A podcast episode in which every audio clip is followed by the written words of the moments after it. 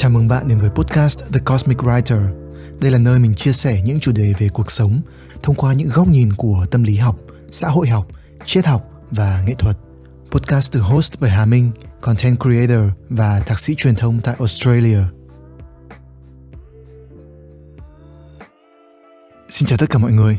Chào mừng mọi người đã quay trở lại với podcast channel của The Cosmic Writer. Rất cảm ơn mọi người đã lại dành ra chút thời gian để cùng với mình trò chuyện. Ngày hôm nay thì mình không muốn nói đến điều gì quá là trừu tượng hay là học thuật mà sẽ là một cái chủ đề khá là gần gũi với cuộc sống, đặc biệt là với người trẻ. Đó là về việc sống với đam mê. Đam mê là gì? Làm sao để tìm cho mình niềm đam mê? Có nên theo đuổi niềm đam mê trong cuộc sống hay không? Cái lợi và cái hại của lựa chọn này là gì? Và làm sao để có thể sống được với đam mê? Đây là những câu hỏi mà mình sẽ cố gắng gửi đến các bạn câu trả lời để bạn có một cái nhìn đa chiều và có thể tự đưa ra lựa chọn phù hợp trong cuộc đời mình. Sống với đam mê cũng là một cái chủ đề mà mình đã từng có rất là nhiều trải nghiệm, đã có những cái thăng trầm nhất định trên hành trình của bản thân. Vậy nên là mình cũng muốn chia sẻ một vài những cái suy nghĩ của mình về chủ đề này. Trước khi mình nói về việc sống với đam mê ấy, thì mình muốn cùng bạn làm rõ cái khái niệm đam mê đấy có nghĩa là gì. Mình có đang nói đến cùng một cái đam mê mà bạn đang nghĩ đến hay không? Có lẽ trong cái hiểu của nhiều người thì đam mê là một cái công việc nào đó mà mình vừa yêu thích, lại vừa tài giỏi. Đam mê là cái thứ mà mình có thể bỏ ra hàng giờ đồng hồ để tập trung vào nó mà chẳng hề thấy mệt mỏi. Ngược lại, nó còn làm mình cảm thấy sảng khoái và thỏa mãn. Đam mê là thứ mà nhiều người có thể sẵn sàng cân nhắc việc theo đuổi nó cả cuộc đời, bất chấp những khó khăn không thể nào biết trước. Nó là thứ có thể gợi ra từ sâu bên trong con người mình một cái nguồn cảm hứng mãnh liệt hay thậm chí là một cái mục đích sống. Trong cặp nhị nguyên đối nghịch giữa tư duy và cảm xúc, thì đam mê có cái mối liên hệ tới cảm xúc nhiều hơn. Đi theo đam mê là đi theo tiếng gọi của trái tim. Và cũng giống như với tình yêu, đam mê nhiều khi có phần nào đó phi lý trí. Chúng ta không dùng đến lập luận để quyết định là mình sẽ yêu thích điều gì, mà chỉ đơn giản là cảm thấy nó đúng với mình, thấy nó chạm được vào mình và đồng điệu với tâm hồn mình những niềm đam mê mà mình nhận thấy mọi người thường hay theo đuổi có thể kể đến như là nghệ thuật ví dụ như là âm nhạc hội họa văn chương hay diễn xuất nhưng bên cạnh đó còn có rất là nhiều niềm đam mê khác ví dụ như là đam mê thể thao đam mê nấu nướng đam mê game đam mê coding đam mê thời trang hay đam mê chăm sóc em bé vân vân có thể nói là tính cách con người đa dạng và phong phú thế nào thì đam mê của họ cũng đa dạng và phong phú như vậy vậy nên là mình sẽ không nói đến một cái niềm đam mê nào quá cụ thể mà sẽ nói đến cái mối quan hệ giữa con người với đam mê, một cái cách khái quát chung nhất. Như thể là một cái hiện tượng trong đời sống của con người mà bất kỳ ai cũng có thể liên hệ. Về cá nhân mình mình từng theo đuổi nhiều bộ môn nghệ thuật. Nhưng mà lần đầu tiên mình thật sự cảm nhận được cái sức nóng của niềm đam mê, có lẽ là vào khoảng những năm cuối cấp 2 mình tìm thấy niềm đam mê của mình trong bộ môn nghệ thuật graffiti. Nếu như mọi người chưa biết thì graffiti là một môn nghệ thuật bắt nguồn từ văn hóa hip hop nó là những tác phẩm hội họa trên tường được thể hiện bằng chất liệu sơn phun và nó mang màu sắc của sự tự do, sáng tạo và phần nào đó là nổi loạn. Lúc đấy thì mình hầu như dành ra tất cả thời gian để vẽ, ở trường vẽ, về nhà vẽ, khi có tiền tiết kiệm cũng đem ra mua sơn để vẽ. Vài năm tuổi trẻ của mình đã diễn ra như vậy. Mình theo đuổi bộ môn này đủ lâu để mình dần trở thành cái tên được biết đến và nhận được cái sự tôn trọng từ nhiều anh chị em trong lĩnh vực. Lúc đấy thì mình cảm thấy yêu vẽ và cảm tưởng như là mình đã tìm được niềm đam mê cho cả cuộc đời. Và thậm chí là mình còn kiếm được những cái khoản tiền đầu tiên từ nó. Nhưng mà vài năm sau đấy thì đam mê graffiti của mình dần nguội. Việc mua sơn để vẽ tiêu tốn khá là nhiều chi phí và ảnh hưởng đến sức khỏe hô hấp của mình.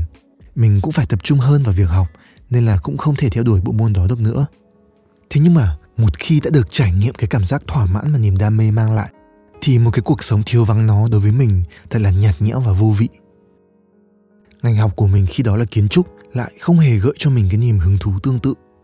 Những năm tuổi 20 của mình cuối cùng chỉ là học và làm cho tròn trách nhiệm và luôn cảm thấy luyến tiếc vì mình đã đánh mất đi cái ngọn lửa mà mình từng có. Trong khi đó thì anh trai mình cũng đã tìm thấy niềm đam mê hội họa từ khá là sớm và vẫn luôn kiên trì theo đuổi nó đến cùng. Còn mình thì vẫn mông lung, không biết là mình đam mê cái gì, làm sao để tìm thấy cái cảm hứng đấy một lần nữa. Trong khoảng một năm trở lại đây thì mọi thứ dần thay đổi mình dần tìm lại được cái ngọn lửa đấy trong lòng mình từ việc làm nội dung, lan tỏa những kiến thức có giá trị và những thông điệp ý nghĩa đến với cộng đồng. Nhờ đó mà mình mới có thêm nhiều suy nghĩ về vấn đề này.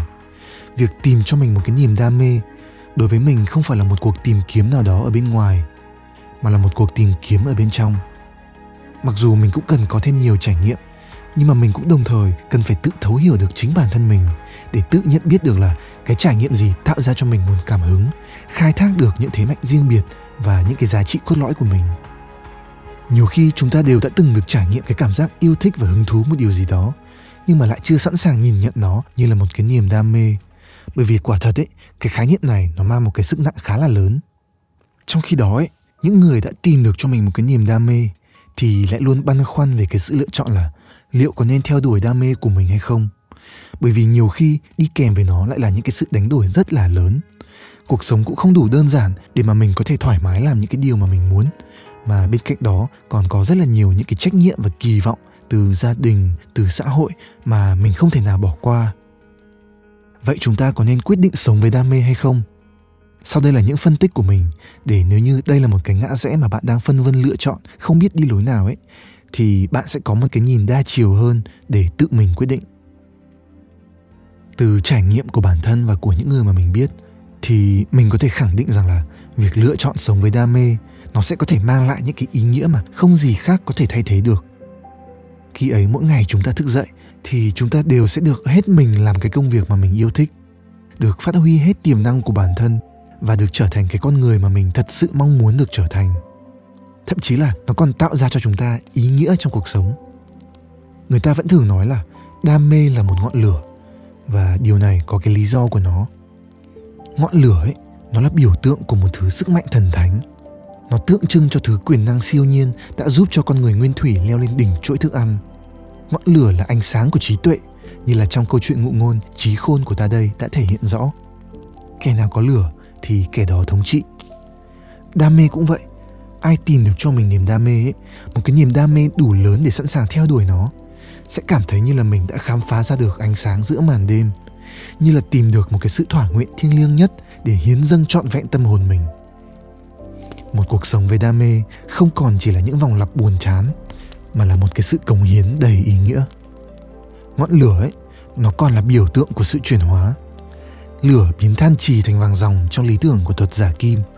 Lửa biến thanh sắt cùn trở thành lưỡi gươm sắc bén trong tay của người thợ rèn. Lửa biến những giá trị vật chất trở thành những giá trị tâm linh trong nghi thức hóa vàng.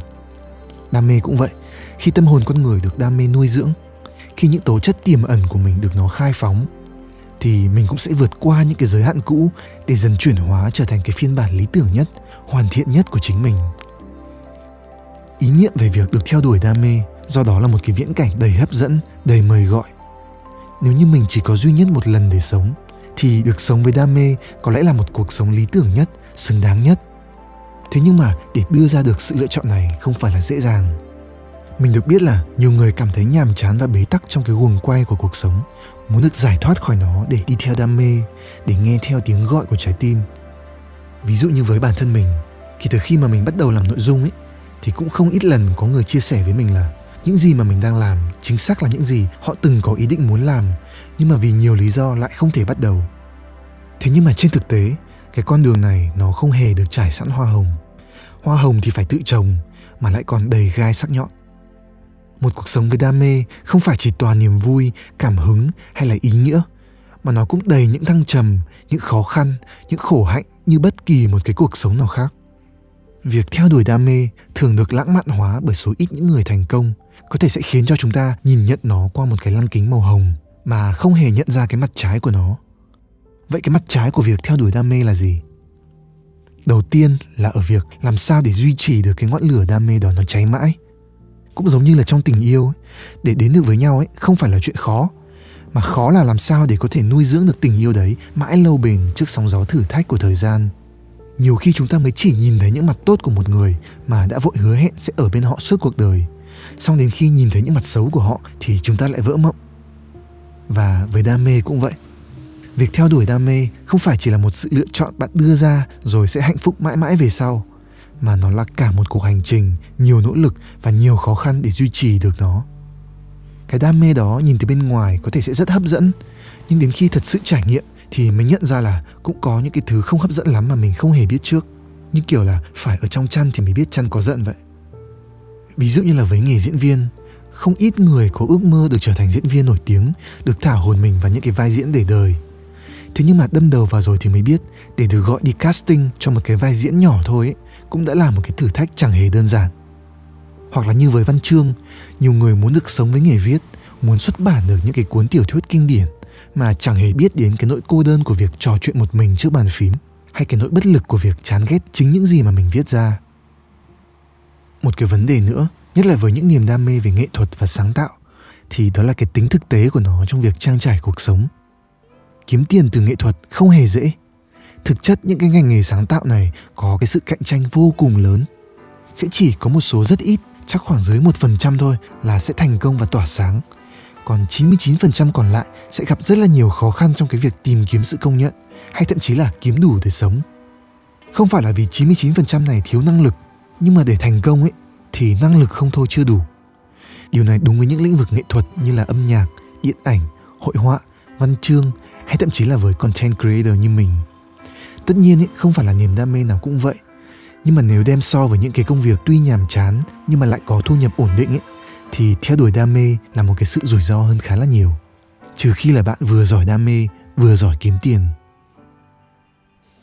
Và cái khó khăn cuối cùng mà mình muốn nói đến là áp lực. Áp lực từ xã hội, từ gia đình hay thậm chí là từ chính bản thân mình. Khi mà mình đã lựa chọn đi theo đam mê ấy, thì khi đấy mình sẽ đi ngược lại với số đông.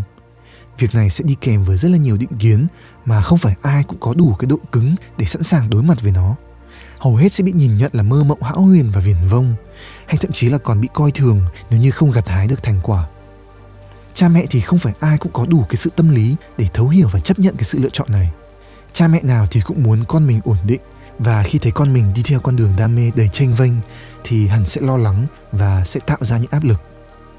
Thế nhưng mà mình nhận thấy cái áp lực lớn nhất nhiều khi lại là áp lực từ chính mình. Lựa chọn đi theo đam mê nó giống như là việc tự đặt cược vào bản thân mình ấy. Nếu như mình thành công thì rất tuyệt vời coi như là mình đã tự khẳng định được giá trị của mình. Nhưng nếu như mình thất bại ấy, thì nó cũng sẽ rất là cay đắng và sụp đổ. Giống như là càng yêu ấy thì cũng sẽ càng đau đam mê, do đó nó cũng có cái mặt trái của nó. Cũng giống như ngọn lửa, cũng đồng thời là biểu tượng của sự hủy diệt. Làm sao để duy trì, để cho cái ngọn lửa đấy không bị dập tắt, nhưng mà đồng thời cũng không để nó bùng cháy quá lớn mà tự làm hại mình? Đây là một bài toán khó, như thể là phải học cách đi thăng bằng trên dây vậy. Nhưng nếu như không làm được điều này, thì chúng ta sẽ khó mà sống được với đam mê, và thậm chí là chết với đam mê nhưng tất nhiên, việc đi theo đam mê không nên chỉ bị quy giản thành chuyện thắng thua hay thành công và thất bại. Vì nhiều khi nó là cái trải nghiệm nhiều hơn là cái kết quả, là cái hành trình nhiều hơn là cái đích đến. Sau đây là một vài những cái gợi ý của mình, bắt nguồn từ việc tìm cách cân bằng lại những cái cảm xúc thăng hoa của đam mê với những cái tư duy lý trí mang tính thực tế hơn. Đầu tiên ấy, theo mình thì chúng ta nên tự định nghĩa lại đam mê đam mê nên là một cái điều gì tạo ra cho mình nguồn cảm hứng sống mãnh liệt là một cái trạng thái tinh thần mà mình trải nghiệm. Và do đó nó cần phải bắt nguồn từ mình từ việc hiểu rõ giá trị và năng lực của bản thân. Tuy nhiên thì mình thay đổi nên là đam mê nó cũng cần phải thay đổi theo mình. Nếu như không có cái sự thay đổi ấy, thì dễ có khả năng đam mê đấy nó sẽ lại trở nên nhàm chán gò bó và mang cảm giác dậm chân tại chỗ. Thay đổi ở đây không phải là từ bỏ mà có thể là rẽ nhánh sang một cái lĩnh vực nào đó tương đương hoặc là một sự phát triển và tiến hóa theo thời gian. Ví dụ như là với mấy anh em họa sĩ vẽ graffiti cùng với mình ngày trước. Về sau người thì chuyển sang làm thiết kế đồ họa người thì làm phim người thì làm brand thời trang người thì làm thợ xăm. Tất cả đều là những lĩnh vực nghệ thuật sáng tạo mà họ có thể phát huy cái thế mạnh sẵn có về thẩm mỹ của mình. Bên cạnh đó ấy, thì có một cái khái niệm mà mình nghĩ là sẽ rất hữu ích được gọi là ikigai trong tiếng nhật thì ikigai có nghĩa là lý do để tồn tại hay có thể được hiểu như là một cái cuộc sống viên mãn và trọn vẹn. Khái niệm về ikigai thì có thể là mọi người cũng đã từng biết qua rồi. Hoặc nếu như bạn chưa biết về ikigai thì có thể hình dung ra bốn vòng tròn giao nhau. Bốn vòng tròn đó là việc bạn giỏi việc bạn yêu thích việc thế giới cần và việc kiếm ra được tiền. Và ikigai ấy, nó chính là cái điểm giao nhau của cả bốn vòng tròn này làm sao để tìm ra được cho mình một cái công việc có thể hội tụ được cả bốn yếu tố này? Nó sẽ là một cái lý tưởng hay là một cái sứ mệnh mà chúng ta nên hướng đến? Mình có thể theo đuổi một cái niềm đam mê nào đó mà mình vừa giỏi vừa yêu thích nhưng mà cũng nên đồng thời cân bằng nó với việc đáp ứng được nhu cầu của xã hội và đảm bảo được cuộc sống cho chính bản thân. Đây cũng là điều mà tự bản thân mình đang phải cố gắng để làm tốt hơn. Để làm được việc này ấy, thì mình có một cái suy nghĩ thế này việc theo đam mê hay là không theo đam mê, nó không nhất thiết phải là một cái sự lựa chọn hoàn toàn trắng đen hoặc cái này hoặc cái kia. Nếu như bạn đang phân vân xem có nên bỏ một cái công việc có thu nhập ổn định để đi theo đam mê hay không, thì mình nghĩ là bạn hoàn toàn có thể nuôi dưỡng niềm đam mê đó trong thời gian rảnh, ngoài giờ làm, như thể là một cái sở thích. Hoặc là nếu như bạn đã quyết định đi theo đam mê, nhưng mà lại gặp khó khăn về mặt thu nhập, thì bạn vẫn hoàn toàn có thể tìm cách để tạo ra một cái nguồn thu khác có thể là một cái công việc part time làm freelancer, hoặc là học cách để đầu tư và kinh doanh. Việc phải cân bằng giữa đam mê và trách nhiệm này tuy sẽ không dễ, bởi vì là nó sẽ làm mình bị phân tán đi nhiều nơi. Nhưng mà nó là một cái sự lựa chọn an toàn và bền vững, nhất là khi mà bạn không cảm thấy tự tin về năng lực của mình, cũng như là không chấp nhận được cái rủi ro phải chết về đam mê. Trước khi kết lại tập podcast tuần này, thì mình có một vài những cái suy nghĩ cá nhân muốn chia sẻ. Như mình có nói đam mê là một ngọn lửa. Ngọn lửa này sẽ bùng cháy mạnh mẽ nhất khi mà chúng ta còn trẻ. Khi đấy chúng ta bước vào cuộc đời, mặc dù chưa có gì nhiều trong tay, nhưng mà lại có rất là nhiều thôi thúc và động lực muốn thể hiện và khẳng định bản thân. Với những người trẻ mà tương lai của mình vẫn còn đang rộng mở ấy, thì lời khuyên của mình là hãy cứ thử một lần được cháy với đam mê. Hãy cứ thử sức mình mà khám phá những tiềm năng mà mình có. Vì cái công việc gì mà mình thực hiện bằng tình yêu sẽ có thể tạo ra những cái trải nghiệm vô cùng ý nghĩa và có thể đưa được mình đi rất xa. Với mình ấy, cho dù là trải nghiệm theo đuổi hội họa khi còn trẻ, không để lại cho mình những cái thành công về danh tiếng hay là về vật chất, nhưng mà việc được hết mình với nó đã tạo ra cho mình những cái giá trị tinh thần có thể nói là vô giá. Bên cạnh những cái trải nghiệm vô cùng sâu sắc, còn là ở việc khám phá được những cái tiềm năng của mình, nuôi dưỡng được một cái sự tự tin lành mạnh, tạo dựng được những cái nền móng cho tương lai và nâng cao giá trị của bản thân. Kinh nghiệm làm việc của mình trong lĩnh vực sáng tạo cũng giúp mình được gặp gỡ rất là nhiều bạn trẻ, những người từng bỏ ngành học của mình để đi theo tiếng gọi của đam mê. Ví dụ như là trong lĩnh vực sản xuất phim ảnh hoặc là sản xuất hoạt hình, thì thật sự là chẳng mấy ai đi theo con đường này vì mức thu nhập cao cả. Một cái thực tế đáng buồn là chất xám của những người làm nghệ thuật ở Việt Nam ấy thường bị coi rẻ, tương tự như với lĩnh vực đồ họa hay là làm nội dung hầu hết những người đi theo con đường này đều là vì tình yêu với nghề vì muốn được làm ra những cái sản phẩm sáng tạo có chất lượng vì cái lý do đó mà nhiều đồng nghiệp cũ của mình trước đây từng theo học những cái ngành hot như là công nghệ thông tin, tài chính ngân hàng, kiến trúc, vân vân, nhưng mà rồi đều quyết định bỏ ngang. Theo đuổi một cái lĩnh vực mới có khó khăn hay không? Tất nhiên là sẽ khó khăn hơn. Nhưng một cái điểm chung của những người này mà mình nhận thấy đó là không một ai hối hận vì đã lựa chọn đi theo đam mê. Ví dụ như là với chính anh trai mình, anh mình đã từng có 5 năm theo học ngành kiến trúc nhưng mà rồi vẫn quyết định theo đam mê và bắt đầu lại ở lĩnh vực hoạt hình. Mặc dù có xuất phát điểm tương đối muộn, nhưng mà nhờ tình yêu về công việc mà anh ấy đã gặt hái được một vài những cái thành tựu rất đáng chú ý trong vai trò đạo diễn nghệ thuật, ví dụ như là giải thưởng bông sen vàng vào năm 2020. Còn với chính bản thân mình thì cái câu chuyện về đam mê có gì đó rất gần gũi, như thể là đang chia sẻ về cái đời sống cá nhân của mình vậy việc sản xuất nội dung mới mỗi tuần về những cái chủ đề kén người nghe thật sự không phải là chuyện đơn giản. Nếu như không có cái niềm đam mê không có tình yêu dành cho nó ấy, thì mình không thể nào duy trì được. Dù gì đi nữa thì mình cũng vẫn cảm thấy hài lòng với cái sự lựa chọn của mình và muốn được tận hưởng một cách trọn vẹn từng khoảnh khắc mình được trải nghiệm cái công việc này. Nếu như bạn cảm thấy những chia sẻ này có giá trị thì bạn có thể cân nhắc việc ủng hộ mình bằng một khoản donate. Việc này sẽ có thể giúp mình tiếp tục nuôi dưỡng được cái ngọn lửa đam mê và lan tỏa được cái nguồn cảm hứng đó đến được với nhiều người hơn. Thông tin donate của mình sẽ được cập nhật trên fanpage và website của The Cosmic Writer. Rất cảm ơn mọi người đã lắng nghe podcast và mình muốn được gửi lời cảm ơn đặc biệt tới những người đã luôn theo dõi và ủng hộ mình trong thời gian qua.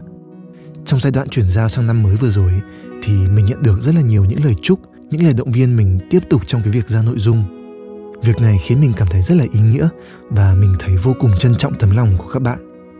Trước khi tập podcast này kết thúc thì mọi người đừng quên subscribe channel của mình cũng như là kết nối với mình trên YouTube, Facebook và Instagram để cùng với mình khám phá cuộc sống bằng những góc nhìn có chiều sâu. Một lần nữa, rất cảm ơn mọi người và hẹn gặp lại mọi người trong tập podcast lần sau.